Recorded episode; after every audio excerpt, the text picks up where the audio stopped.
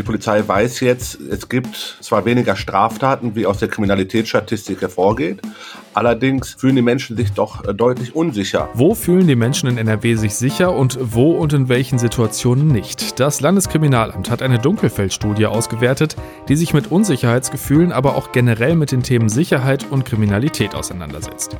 Was dabei rausgekommen ist und was die Folgen davon sein könnten, gleich hier im Aufwacher. Rheinische Post Aufwacher.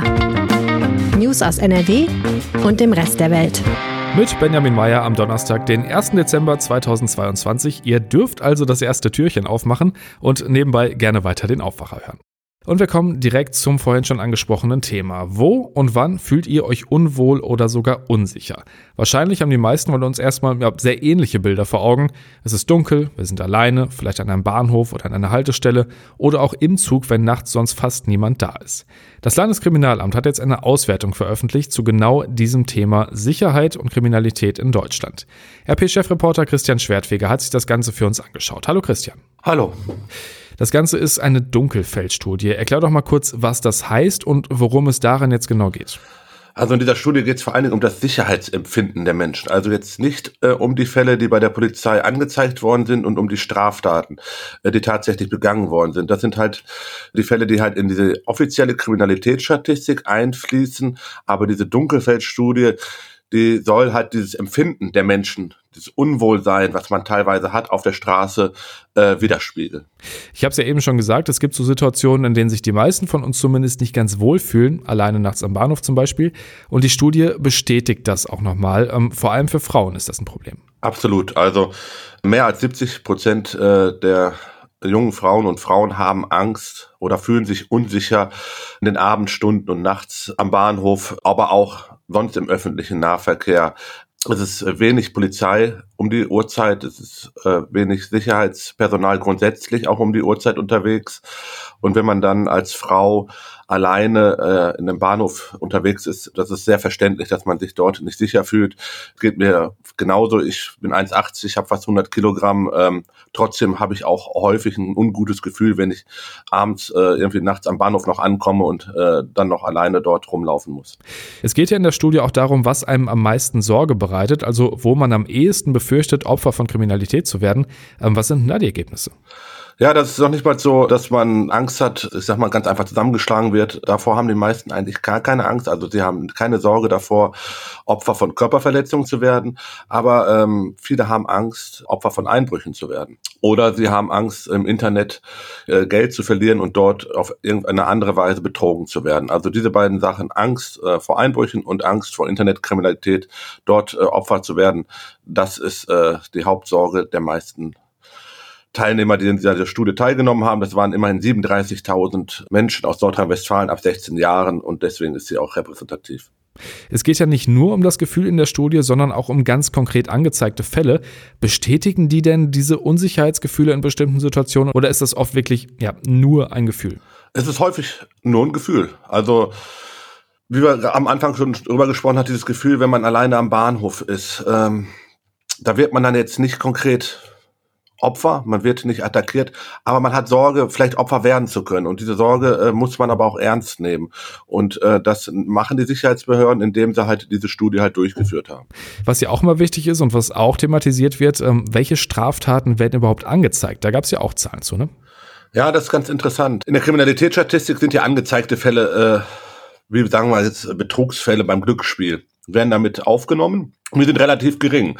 Und äh, die Studie hat ergeben, jetzt äh, auch woran das liegt, denn solche Delikte halt wie äh, Betrug beim Glücksspiel, da wird eher drüber hinweggesehen. Obwohl es eine Straftat ist, wird sowas nicht angezeigt.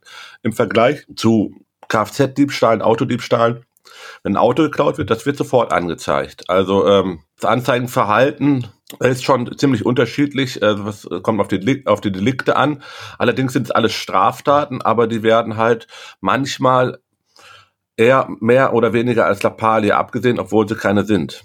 Da geht es ja im Zweifel auch so ein bisschen um das Verhältnis zur Polizei. Ähm, wie wird das denn insgesamt bewertet? Also die sind recht positiv, mehr als positiv. Die Befragten gaben also in sämtlichen Punkten an, mehr als 90 Prozent jeweils, äh, dass sie mit der Kommunikation, mit der Arbeit äh, der Polizei äh, sehr zufrieden sind und auch keine negativen Erfahrungen gemacht haben mit Polizisten. Diese Studie ist jetzt ja, wie gesagt, eine Auswertung vom Landeskriminalamt. Ähm, was machen die denn jetzt mit den Zahlen? Also das Ziel ist ja wahrscheinlich schon daran, was zu ändern und zu verbessern. Ne? Ja, es ist halt auch wichtig, das Sicherheitsgefühl der Menschen zu, zu verbessern. Ähm, nützt der Polizei viel, weil die Polizei weiß jetzt, es gibt zwar weniger Straftaten, wie aus der Kriminalitätsstatistik hervorgeht, allerdings fühlen die Menschen sich doch äh, deutlich unsicher. Und das möchte man natürlich nicht und dementsprechend wird man in vielen äh, Punkten sicherlich nachschärfen. Das heißt vielleicht, was den Bahnhof betrifft, dass man äh, dort über neue Sicherheitskonzepte nachdenkt, dass man dort vielleicht, wenn man nicht schon mehr Personal dorthin bekommt, dass man vielleicht äh, die äh, Gegenden heller ausleuchtet, dass es keine dunklen Ecken gibt, dass es keine sogenannten Angsträume gibt, dass die Menschen einfach sich nicht mehr so fürchten in vielen Fällen ist die Furcht ja auch unbegründet, aber trotzdem muss man diese Angst halt ernst nehmen und äh, das äh, machen die Sicherheitsbehörden auch. Auf jeden Fall eine spannende Studie und ja, viele Sachen dabei, bei denen man zumindest von außen betrachtet denkt, konnte man relativ schnell was dran ändern. Vielen Dank, der Christian. Ja, gerne. Und wir kommen jetzt zu einem Thema, das uns die letzten Jahre sehr, sehr, sehr, sehr, sehr, sehr viel beschäftigt hat und jetzt doch so ein bisschen in den Hintergrund gerückt ist. Oder wann habt ihr das letzte Mal gecheckt, wie hoch die Corona-Inzidenz bei euch in der Region ist? Die Maßnahmen werden auch so nach und nach gelockert und es fühlt sich alles so einigermaßen normal an im Moment. Im Landesgesundheitsministerium ist man aber trotzdem etwas alarmiert zurzeit, denn seit einigen Monaten werden in einigen Kläranlagen punktuell Proben vom Abwasser entnommen und da ist jetzt die Zahl der Coronaviren rapide gestiegen. Sprechen wir jetzt drüber mit Maximilian Plück, Leiter der RP Landespolitik. Hallo Max. Hallo, grüß dich. Bedeutet das denn jetzt automatisch, dass es auch mehr Corona-Fälle gibt, wenn die Werte im Abwasser so hoch sind? Der eigentliche Grund ist, ähm, äh, tatsächlich noch nicht ganz klar, denn ähm, die, das NRW-Gesundheitsministerium sagt, man muss da Vorsicht an der Bahnsteigkante ein bisschen aufpassen. Es hat starke Regenfälle gegeben. Vier äh, der Anlagen, die dort liefern, haben nicht geliefert. Deswegen sind die Werte noch mit Vorsicht zu genießen. Ähm, aber sie sind sehr vorsichtig insgesamt. Also das heißt, also ähm, es, sie sagen so, ja, man kann nicht so genau sagen, in welche Richtung es geht. Was wir allerdings sehen, ist, wenn wir ähm, äh, diese, diese Abwassermonitorwerte im Geleitzug halt eben von den anderen Werten, die wir ja alle schon längst kennen. Also sieben Tage Inzidenz muss man ja keinem Menschen mehr erklären. Äh, da sehen wir bei diesen anderen Werten, äh, den altbekannten, auch einen leichten Trend nach oben. Also es ging jetzt die ganze Zeit, flachte es sich ab und, und ging zurück und ging zurück. Und da äh, ist jetzt tatsächlich der erste Tag wieder, dass es nach oben geht. Und äh, eine Sprecherin des NRW-Gesundheitsministeriums sagte mir, auch bei der Hospitalisierung, also bei den Menschen, die dann eben äh, mit äh, Corona ins Krankenhaus kommen und halt eben auch auf den Intensivstationen sieht man eine leichte Zunahme. Und wenn man sich dann tatsächlich in den Datendschungel, den es ja mittlerweile gibt, äh, vom RKI äh, ganz tief hinein bewegt, dann sieht man tatsächlich auch, dass es deutschlandweit sowohl bei dem Abwassermonitoring als auch halt eben bei diesen Hospitalisierungs- äh, Zahl nach oben geht und ähm, da sollte man auf jeden Fall hellhörig werden. Das Ergebnis daraus ist aber ja, diese Abwassermethode ist eine gute Möglichkeit für das Gesundheitsministerium zu schauen, wie entwickelt sich zum Beispiel Corona.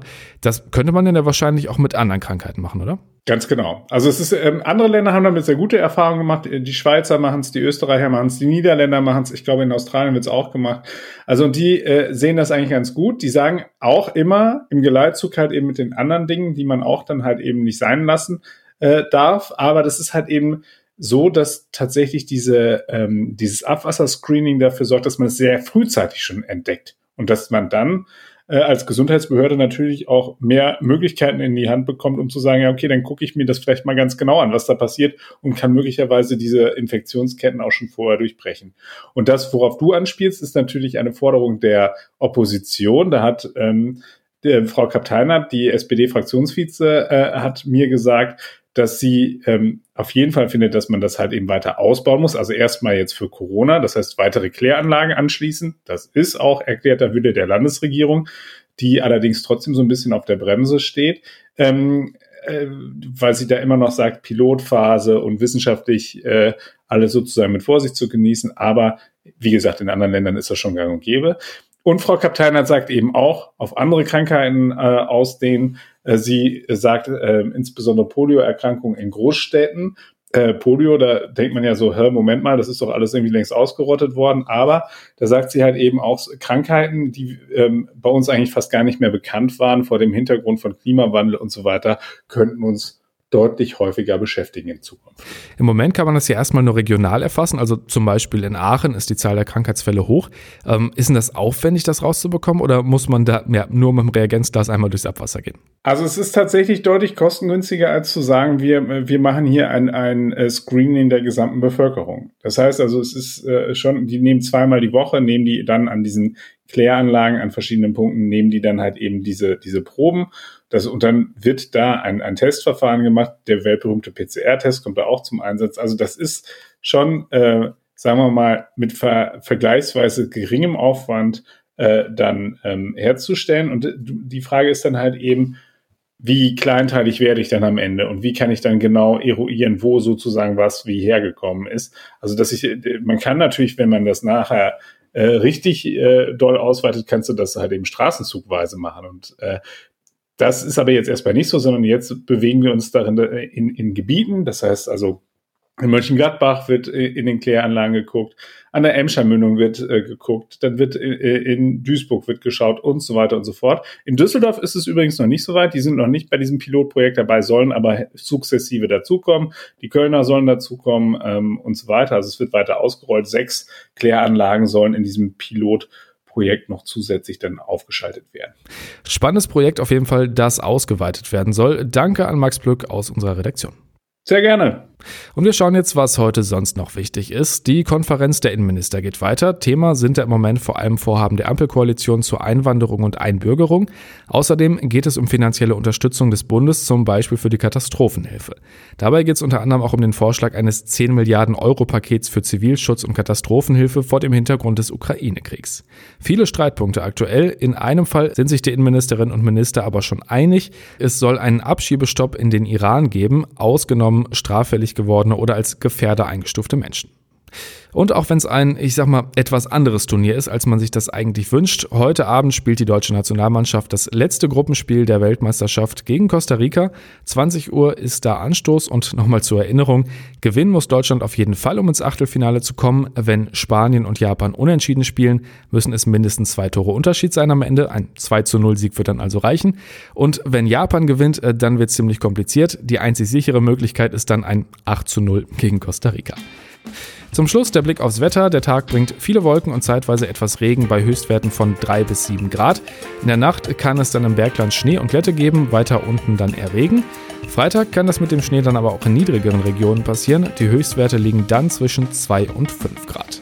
Und das war der Aufwacher am 1. Dezember. Habt einen guten Start in den neuen Monat. Macht's gut. Mehr Nachrichten aus NRW gibt's jederzeit auf RP Online. rp-online.de